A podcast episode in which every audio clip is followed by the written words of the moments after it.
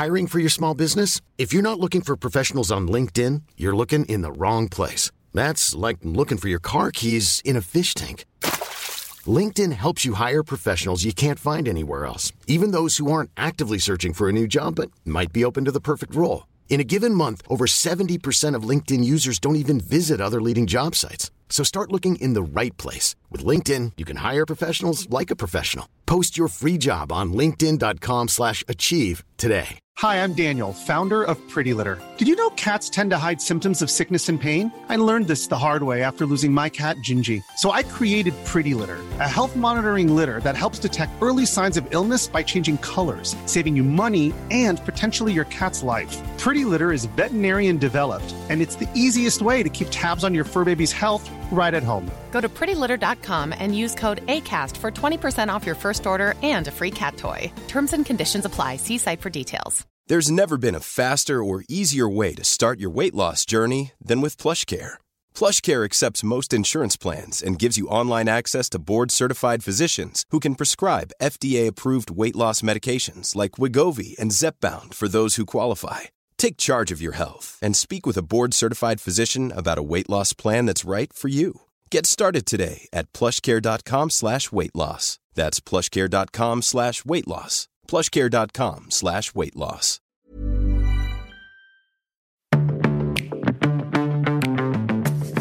Hello, and welcome to the Love Life Connection podcast, a podcast for successful women who feel like they have it all except love.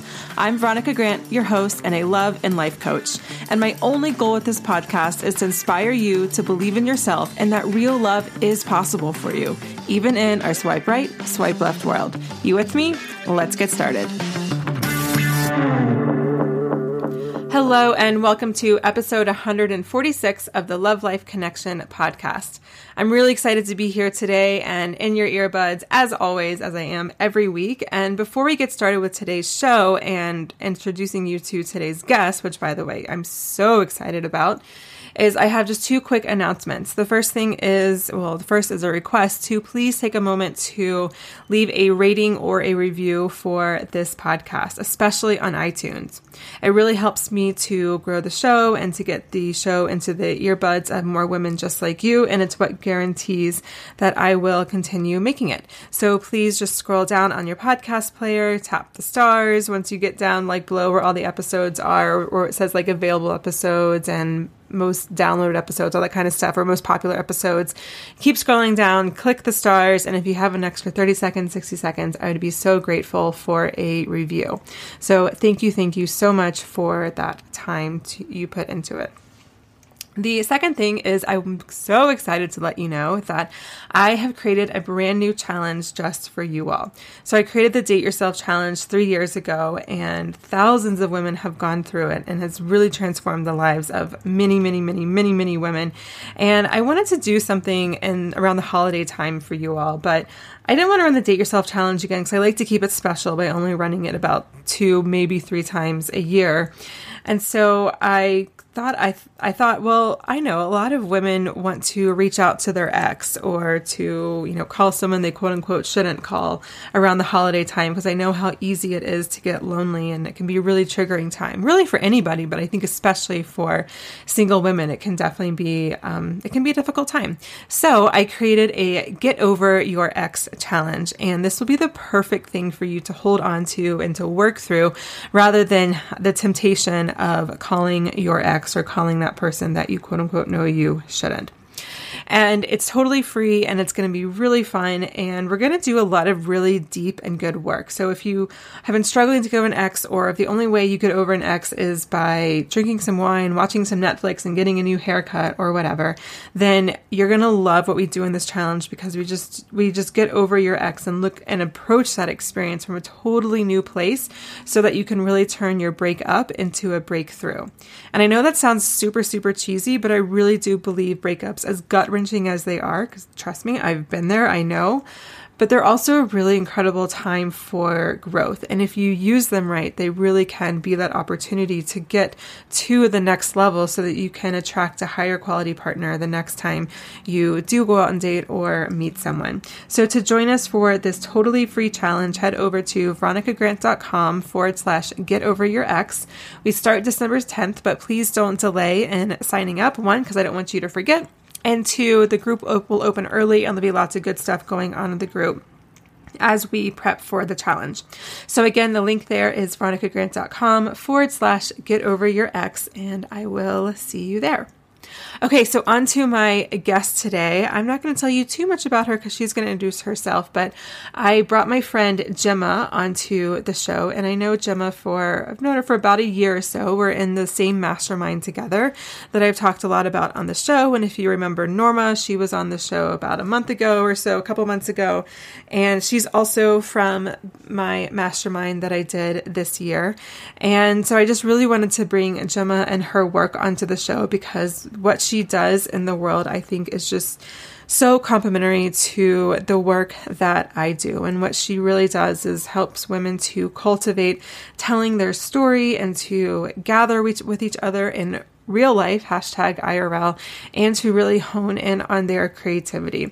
And I think this is important for anyone to do, definitely not just single women by any stretch of the imagination. However, I'd find, and I and I'm speaking from experience as well as from the experience that I see a lot of my clients go through, is that it's really easy to identify yourself as, well, I'm a single woman, and so then my free time is dating, and that's what I do.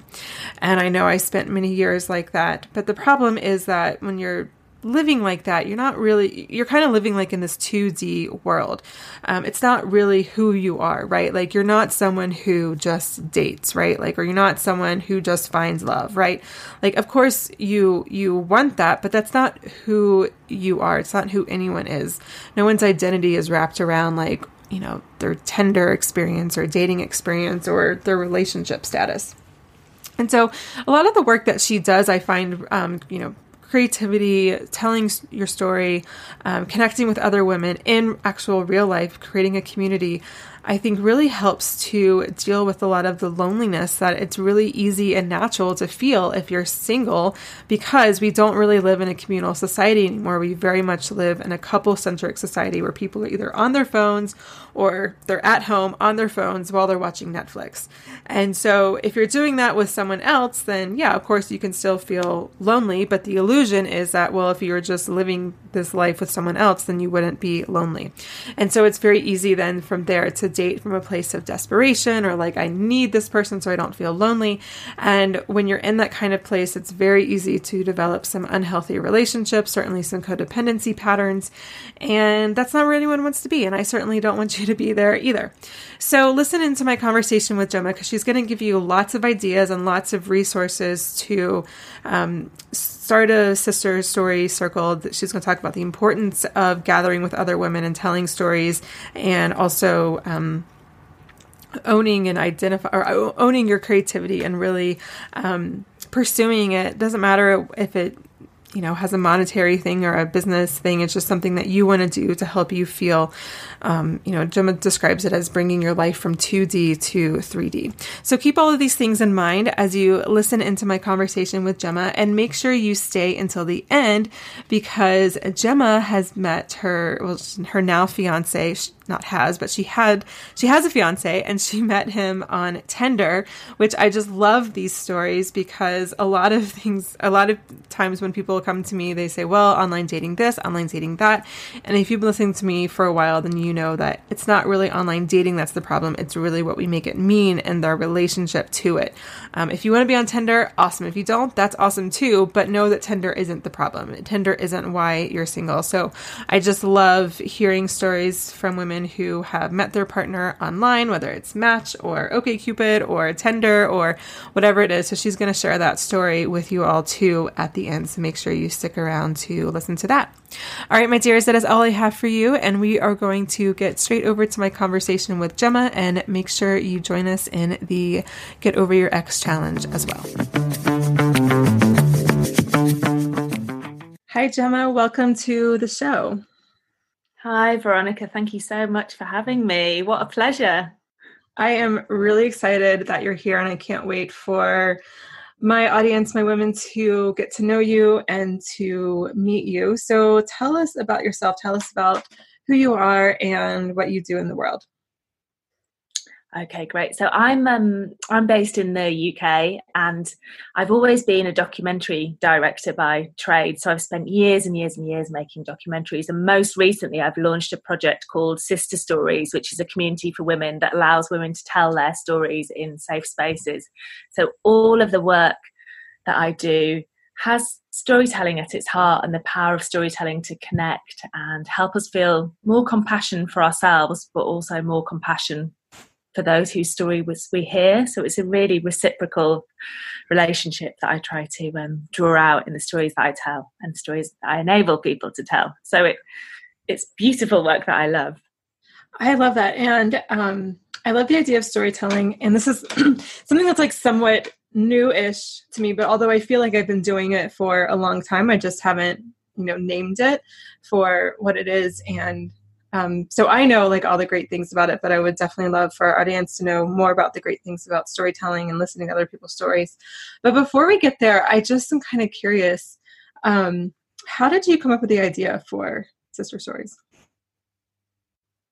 It's really funny you ask me that because the version of the story that I tell always depends on the day that someone asks me it. Because, like any story, there's lots of different versions of how it came about, and there were loads of different um, different influences to why I started it. But one of the things that um, I'd noticed in my documentary work that I was I'd spent over 10 years inviting people into spaces where they could share their story and really be listened to. And what I found was that every single individual that you encounter on the street, if you give them enough space and really listen to them, you'll find that they've got a story that will absolutely make your heart bleed. And it's not you know it, it's the majority of the population who've really got something special to share and that kind that changed the way I saw humanity. You know, it it made me much more um, tolerant.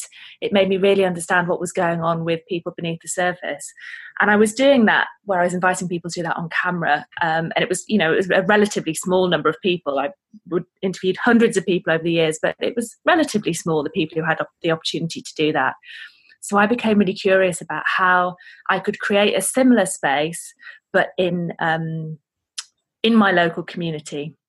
So what I decided to do was to blend this traditional women's circle, so inviting a group of women to come together in a really safe um, and slightly ritualistic space with storytelling so creating an atmosphere in which they could tell some tell share or tell something that either was very present for them in that moment or an old story that needed to be spoken aloud. And to be honest, I did it as a little experiment at first and just invited 10 women that I knew to come and do it in my living room in London. And since then, it's really taken off. There's a huge appetite for people to connect in this way. And I think it's become as much about community as it has about sharing stories. I love that. Um, so what I'm you said something that I just want to expand on just for a moment because I know a lot of the women probably listening to this podcast might be newer to the idea of women circling um, or even just being in a room of women is just like a not a safe environment can bring up triggers of getting bullied or cliques or things like that in high school or college. Um, so when you say that it's an old it's an old thing that women have done can you talk a little bit more about that which it makes me laugh a bit when you say that because when I had the idea, I thought I'd invented it. I thought that the idea of sitting in a circle together was like a completely original thing. And then I realized that women have been gathering in this way for centuries and was like, oh, wow, it's not original at all. But um, I guess it's in our DNA and our blood to gather like that. Yeah, exactly. And, uh, you know, it's a sort of, um, it, it can feel quite strange actually to the modern woman. And it certainly felt certainly felt a little bit strange to me because you you know you sit in a circle in a way that feels at once really natural but also there's there's sort of very gentle rules to it about how you share and how the circle runs and that it that touches on quite old rituals which feel alien but once you settle into them feel really really beautiful. Um, it was really important to me that i offered it to women because until until i was about 30 I had this story that I was telling myself that I, I'm only friends with men. I get men. I love being friends with men. All my all my friends are boys, and I was I had some female friendships, but not very many. And as I got slightly older and you know just matured, really, I realised how important it was to me to cultivate real free female friendships and trust with women. So it was part of my own journey learning to gather with women and bring women together because it was something that was didn't feel natural to me at all at first. Was there a lot of wounding there? Did you feel like you had to overcome some fears or some past wounds from female friendships? I wouldn't say it was necessarily that. It's just more that um, perhaps when I was growing up, I felt there was more of a need to perform around women, and it was somehow safer for me to be friends with the boys. I didn't. Um, I have always encountered myself as a very like. I never really encountered myself when I was younger as like an attractive woman, so I didn't worry about about hanging around with boys. Whereas I think some of my female counterparts were a bit more worried about how that would be construed, and it just didn't even occur to me that they would ever see me in any sort of romantic or sexual way. So I felt very comfortable in that space. And it, there was just a lot less competition. I didn't feel any sense of competition. So one of the rules that I, am really careful about when cultivating sister stories communities is that uh, a key value of coming together for us is that we value community over competition. It's so mm-hmm. incredibly important that in that space where we're sharing, you're being really supported and held, and that there's not a hint of, of one upmanship or worrying about how what you say will be perceived. I I love that, and as someone who you know, obviously we're in the mastermind together. We know each other outside this interview. um, I was not shy about that with um, interviews or people come to my my show.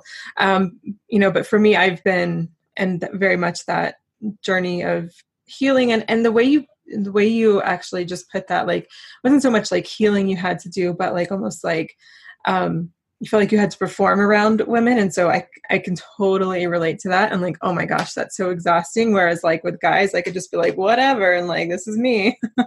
So of course i'd want to hang out with guys more than females and that's really been shifting for me over the past probably like oh i don't know year and a half and for me our mastermind has been um a really big part of that for me and i it's just it's just been amazing. So i'm just so excited to share your work with my people because i think they're really going to love it. So talk to me a little bit about sister stories like how it works um, what happens at a sister um, story circle and you know all that kind of good stuff. So when we gather in a sister stories um, session or evening um, there'll be about 10 or 12, 12 women who gather in the space and we'll gather in a beautiful environment that's kind of lit by candles and smells beautiful and we'll sit on lovely cushions on the floor in a circle and it feels like I like it to feel like you're coming into a really cool spa, like just to feel super relaxing. You know, the women who come to mind that I run in London have often just worked a really long day in an office job and they're super stressed and super busy and they've been on the London Underground and really, you know, arrive quite frazzled and I want them to feel so calm when they come in. So we'll spend we'll sit in circle together and we'll have a little, you know, a little meditation or something to just help relax. And then the format is so open where I'll invite people to give voice to the things that they feel like they need to give voice to. And that can be anything. So I found myself um, saying in the circle, a few weeks ago because I also share. Um, I, I, think it's also important that I join in the the sharing that happens in the space. I found myself saying to everyone, "I really want a dog." I've just discovered that I really want a dog. So sometimes the things that people share are really deep, personal stories that they need to be witnessed in, and they really need to hit kind of get off their chest and have people listen to them. And other times we will be rolling around the floor laughing because someone shares something really um, silly. So it's a very, very open format, and there are no there are no particular rules other than one crucial one, which I think is so important, which is that we don't give each other advice. So mm. if you choose to share something, you will not be given 10 different opinions on whether, yes, you should leave your husband or no, he sounds fabulous, stay with him. You just get to say whatever's going on for you and be heard in doing that and that feels like a really precious opportunity in our modern world where you can you can't leave the house without 10 people having an opinion on your life. I think it's really precious that um, there are opportunities for people to say what's going on for them and just be listened to. Yeah. And what kind of stuff have you seen those women experience as a result of sharing their story or listening to other stories be shared I think, I mean, there's so many big, there's been some really, really, really big life shifts in the group since, um, since in the last 18 months that I've been running it. So the group is, meets in a different, there's a different set of women who come each time, but often there are people who come back and back and back. So some people through coming regularly will, they'll radically transform their life but I think the main thing that, that, that everybody everybody talks about that is a real relief when they come is people realize that it's not just them who's got stuff going on, and everyone, no matter how you know how perfect they look on the outside or how beautiful they are or how great their hair is or how great their job is everybody's got something going on underneath the surface and it's not just you. And i think that's such a relief to hear. Mm-hmm. um, yeah. And i think the other thing that people talk about that's really important is they feel more connected in a really busy city. And I'm just starting to expand the um, sister stories into different areas of the UK and abroad. And I think that it's a real opportunity for real life connection because we, we consume so much through our screens and so many of our interactions and friendships are mediated by screens that actually to sit in the flesh with someone feels like a really precious opportunity and i know i love it mm-hmm. yeah Totally. And so, how can people? So, right now, Sister Circles is only in London, correct? Yeah, we've had some. We've had some at various locations in the states. Um, there's some in, happening in Scotland very soon, but we are. They're going to be every. Well, yeah, they're expanding. Okay. Okay. So, how can people learn more about we're, we're going to talk about more stuff but before i switch gears i just want people to know how they can find out about joining a sister um, story circle so the best way to do it is um, to check us out online. So that's sisterstories.co is our okay. website. Um, or find me on Instagram where I talk about sister stories a lot. So that's at Gemma Brady underscore. Um, and I'm looking for people to to start sister story circles in their community. To, so to really start to lead women in their own community, wherever that is in the world. And I'm really open to compassionate, heart centered women to take take the format and bring it into their own town or city. Awesome. So, for everyone listening, I really encourage you to check out Gemma. I know that some of my people have already gotten in touch with Gemma even before this episode aired because I made some personal connections, I believe. But I think that this is just so important because as and I talked about this before, but you know, we just live in an we live in the age of loneliness, and I think um, because we're so connected to our screens and like we go to work and then come home, maybe go to the gym and then come home like watch netflix. And like if you're not in a relationship you're often doing all of those things by yourself. So it's very easy to look at another couple or relationship and be like well they're not lonely because they have each other. They can just stay in and watch netflix together or whatever. But and and so we think the solution then is just to get a boyfriend or to get a husband or a partner or whatever.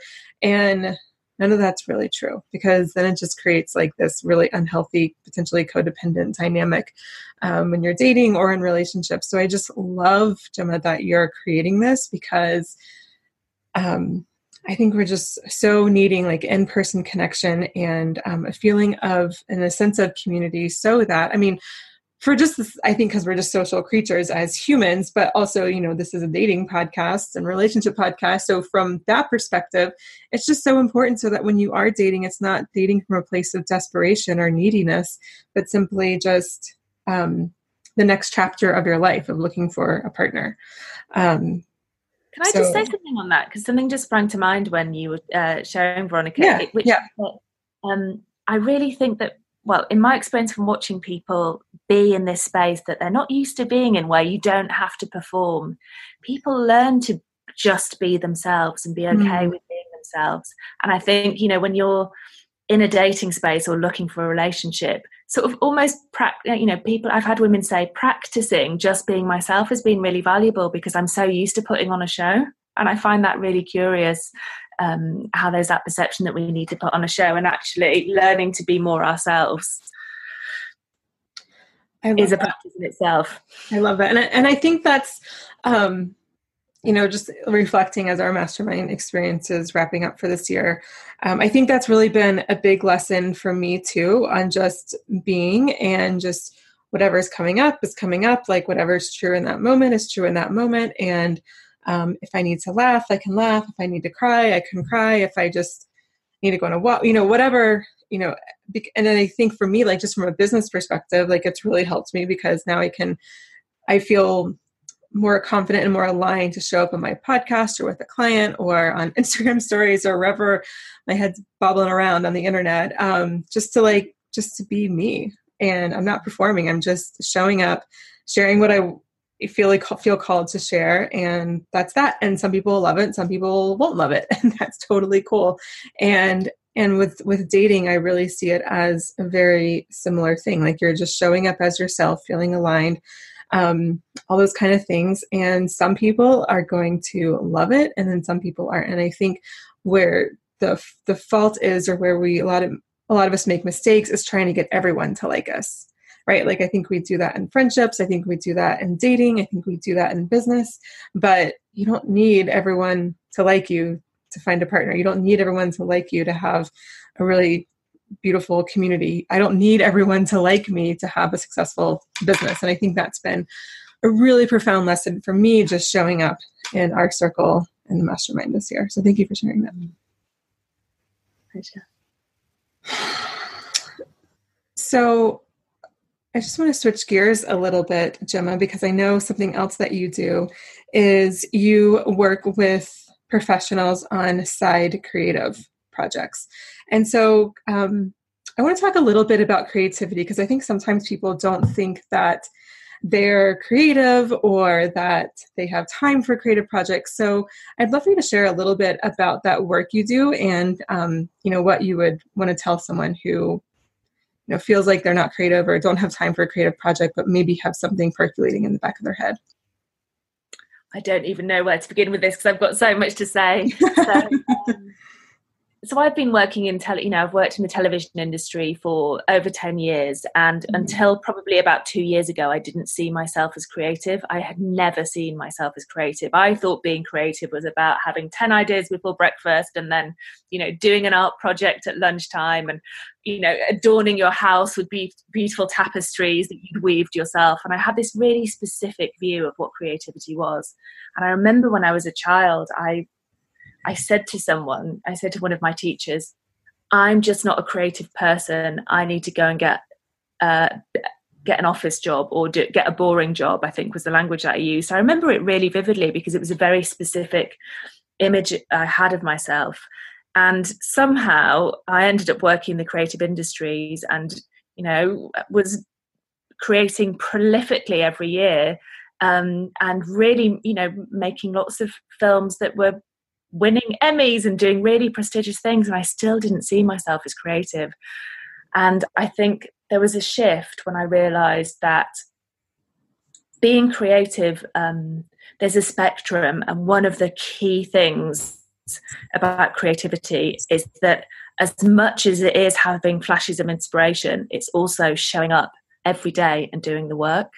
And through doing that and through um, putting one foot in front of the other, to make something i was being we're all inherently creative but i was being a creative person. And i get really passionate about encouraging people to see the ways in which they are creative um, with perhaps without even realizing it.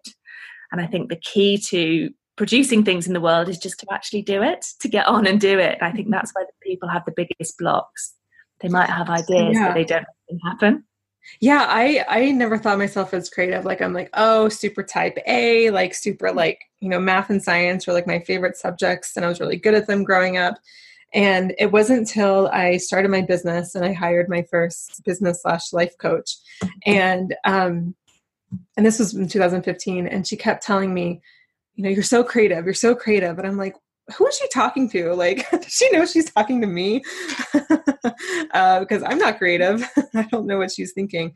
Um, but the because i think for me like i just thought creatives were people who were really good at drawing or painting um, or maybe someone who like wrote music or i don't know just something who did like something in the fine arts like that to me was creativity and everything else was not and so therefore i wasn't a creative person and um, for me at least i feel like really owning like oh yeah i am a creative person because creative just means like you're creating something and you can create like a business plan. You can create um, i don't know like a coaching program. You can create um, I, I, don't know like you you know the stuff better than better than me but um, and i feel like but for me i feel like it's really shifted the way i've approached my work. Like i'm just birthing this into the world. I'm just creating it.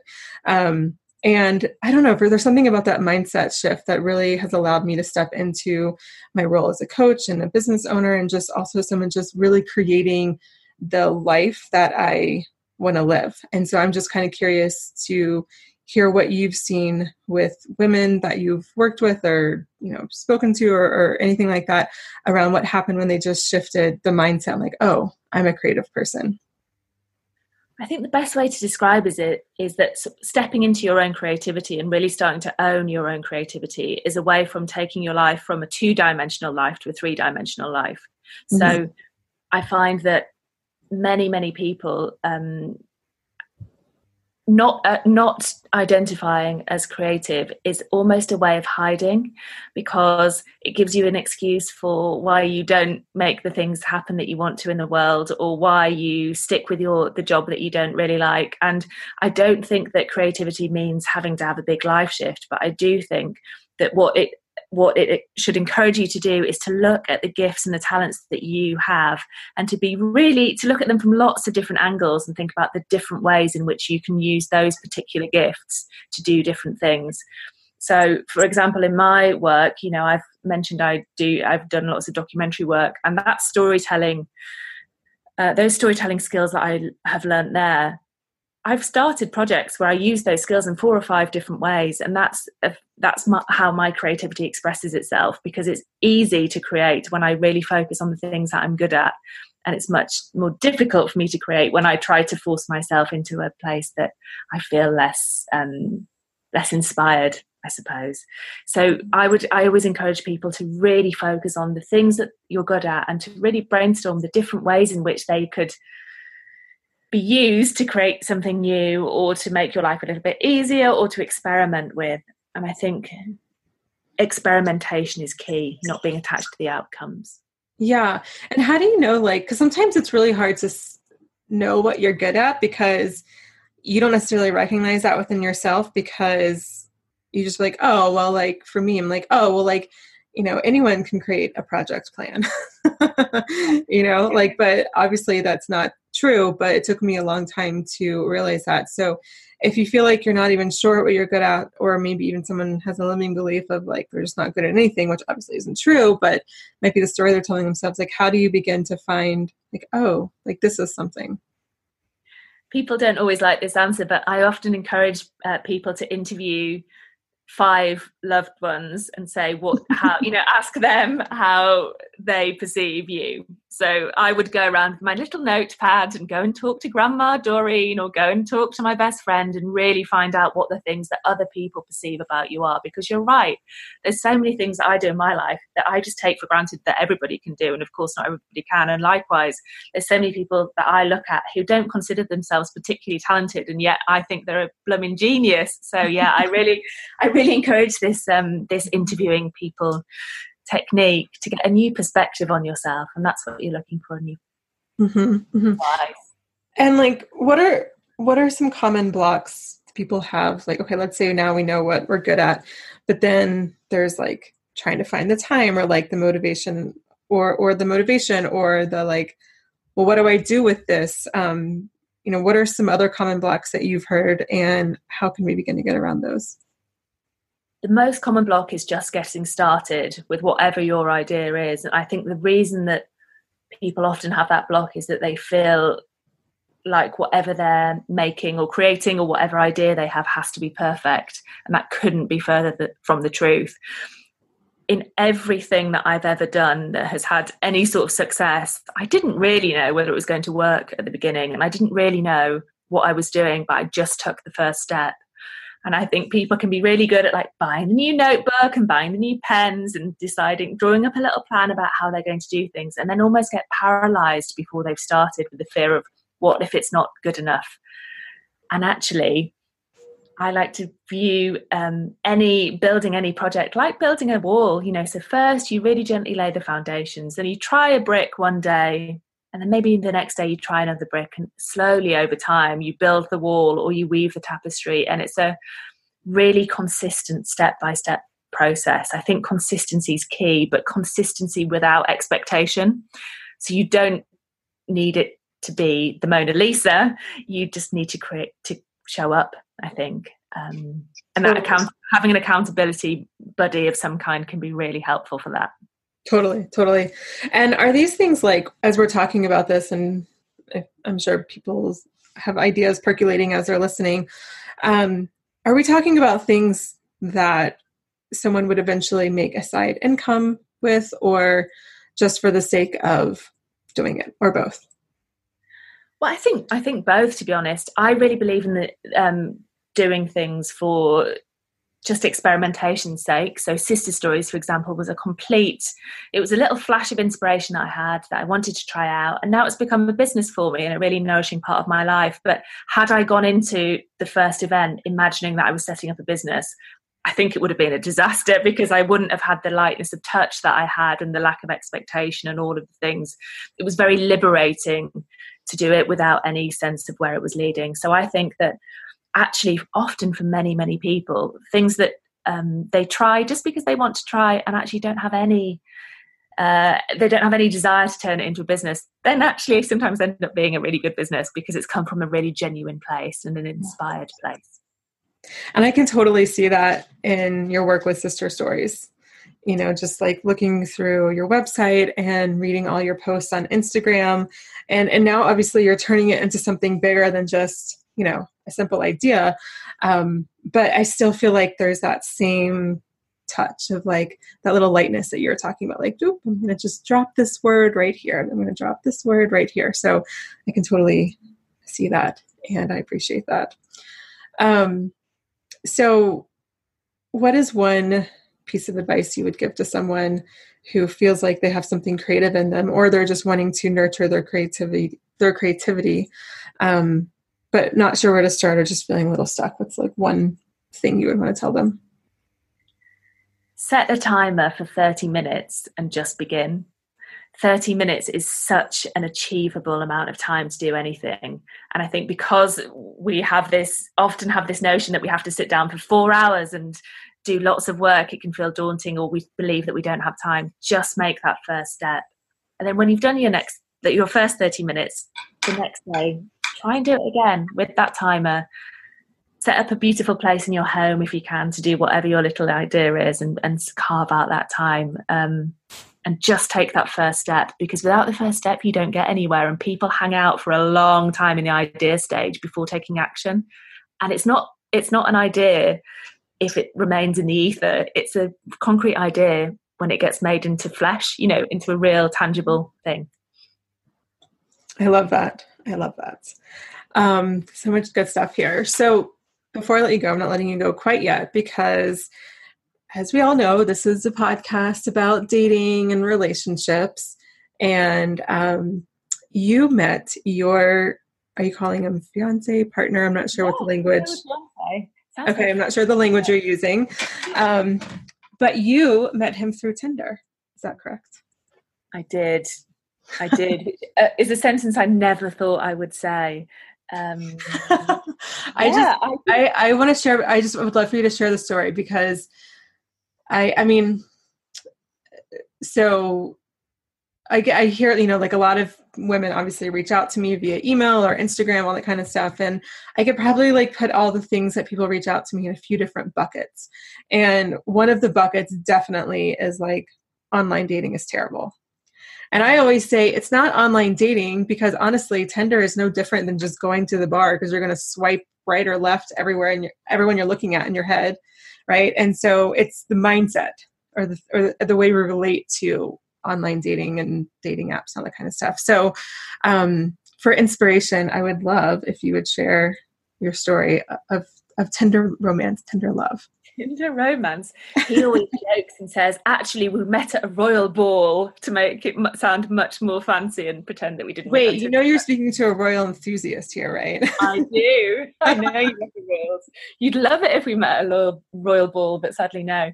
Um, I found online dating so daunting because I had a relationship from the ages of 19 to 27. So, you know, a really big chunk of my formative years. And I remember kind of stumbling out into the world again, single, after quite a difficult breakup, and thinking, how on earth am I ever going to meet anyone?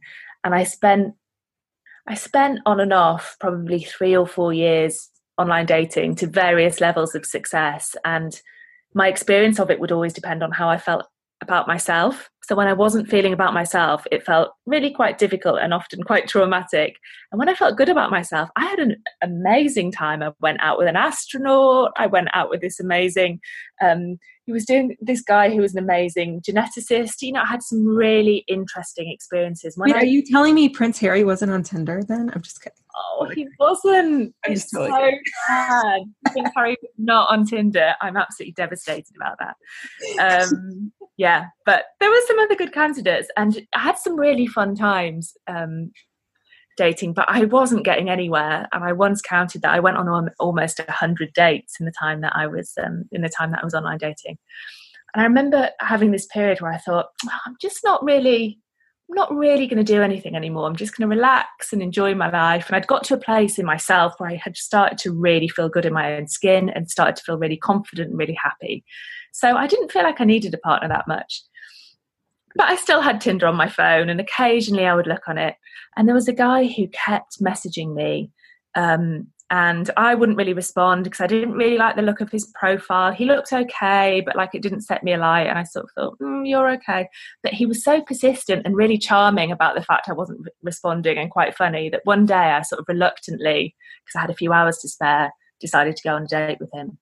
And as I was walking towards him, I had just had this most insane feeling. It was, I, I, mean, we literally had a love at first sight experience. He'd seen my profile and he said he fell in love with me the first time he saw me, and I fell in love with him when I saw him. And I thought love at first sight was an absolute load of bollocks. I just thought it was nonsense and that this didn't happen. But we met that day. He moved in three months later, and you know, now we're getting married next year, and it's just the most wonderful thing to have happened that I never expected. And um, I found someone who just completely accepts me for who I am. And there's nothing better. And I literally never thought it would happen. So I'm so happy that it has. And I'm really glad that I persisted with the dating online. I really am. Yeah. Yeah. Because you meet, it's an opportunity to meet tons of people, especially. I mean, for me at least, I was more introverted and didn't really care to like go out all the time. Like that was just really draining. And so it was great for me, online dating was was fantastic. I that's not how I met Stevie, but I had I met some really great people. Just wasn't the right person. Um, and I just I love the story because you said he really accepts you for who you are, but it sounds like you really had to do that for yourself first, um, in order yeah. to be ready and available for that kind of partnership and that kind of love. I think it's. I think there's something about. Um, he once said this to me. Actually, he once said something along the lines of, "I just knew that you knew who you were, and that you were coming. Like I was meeting the real person. So he knew that I wasn't putting on a show for the date, and as I was turning up was the real person. So he felt really comfortable being on this date with me and having that first encounter with me. Um, and we all know that it's very attractive when people are sort of comfortable with themselves. And i just I, after a lot doing a lot of inner work you know i'd done some work on myself to get to that place but i just felt great and i didn't need him. I didn't need him but i really wanted him when he t- showed up. Yeah. Yeah I, I love that. And just everyone listening just a reminder that everyone has their own experiences. So some people experience that love at first sight. Um, experience and some people for me it wasn't necessarily love at first sight but i knew that something was going to be different this time because it was really my first time really being just 100% comfortable with where I was in my life and who I was and all that kind of stuff. And for other people, um, gosh, like two years ago, I think I did a inter- interview series on my podcast, and I interviewed five different podcasters on how they met their their partners. And one of those interviewees told me that she strongly disliked her now husband.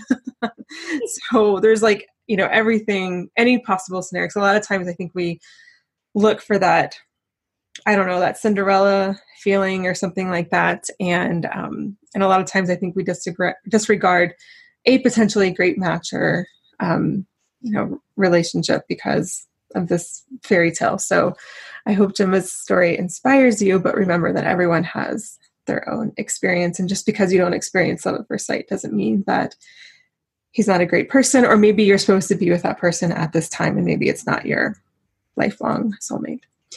Um, awesome. God, sorry for telling the story, the fairy tale. I just tell it because it, I never believed it could ever happen, but you're so yeah, right.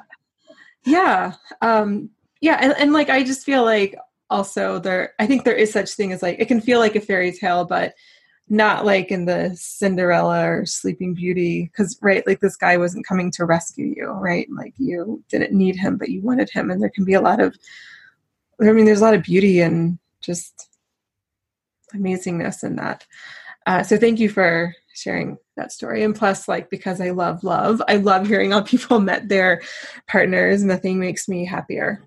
Um, so before I let you go, um, let's see. We've already talked about sister stories, so people. So, um, yeah, sister stories. So people can go to sisterstories.co to um, learn more about sister circles or find a circle and um, essentially lead a circle and then there's your instagram gemma brady and i'll put that on gemma brady underscore and i'll put that link all those links in the show notes um, any other links or resources that you want to direct my people to well, in the spirit of start before you're ready, um, all the creative coaching that I do, I started before I had a website because it takes me ages to build a website and it really stresses me out. So I don't have a website at the moment. I've been doing it for a long time because I, you know, in I sort of practice what I I try to practice what I preach, which is yes. not to always have everything perfect before you start doing it. So Instagram's the best way to contact me if you're interested in. I help people get those ideas that are in their head out into the world and really hold them accountable to make it happen, but also really give you the support you need to actually bring things to life. Awesome. Yep. So just slide into her DMs and slide into my DMs. um, I learned that okay, so I'm watching just really quick side tangent. I'm watching a show called Younger. It's on Hulu. And it's really good because it's about like this 40 something year old woman who pretends to be 20 something so she she can get a job because she like got out of the workforce and facing age discrim- discrimination. Anyways, so um and I'm like right in the middle cuz like there's like all the 20 somethings in the show who are like the millennials and like Instagramming everything or like Snapchatting everything. And then there's like the 40 something who's trying to pretend like she's a millennial. And so I'm like in the middle, right? Because I'm like 32. And and so I can kind of relate to both ends of it. And so that's a phrase that I learned that has a flirty connotation of like sliding into someone's DMs, um, which I just wanted to share. So that was kind of funny. Um, anyways, so before I let you go, what's been uh, or what's your number one um, way to treat yourself? Oh, that's such a good question. You made me wonder when the last time I treated myself was. I think it's a common answer, I'm sure, but I just love getting a massage. I really do.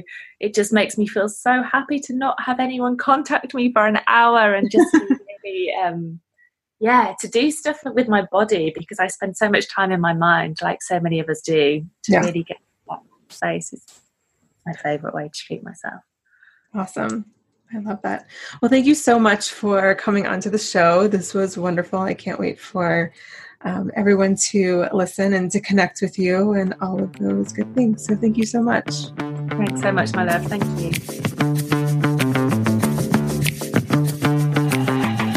Thanks for listening to the Love Life Connection podcast. Find the show notes to this episode and all episodes at veronicagrant.com forward slash podcast. You can also grab bonus downloads and more resources to help you find love at veronicagrant.com. That's also the place you can learn more about my private love and relationship coaching and group coaching programs. And if you love this podcast, it would mean so much to me if you took a moment to leave a rating or review in iTunes. It helps me to build this amazing community and help more amazing women like yourself find real love. And until next time, remember this wherever you are is exactly where you need to be. You aren't broken, you don't need to be fixed. And even if you've never had the relationship you want before, it doesn't mean you can't have it now.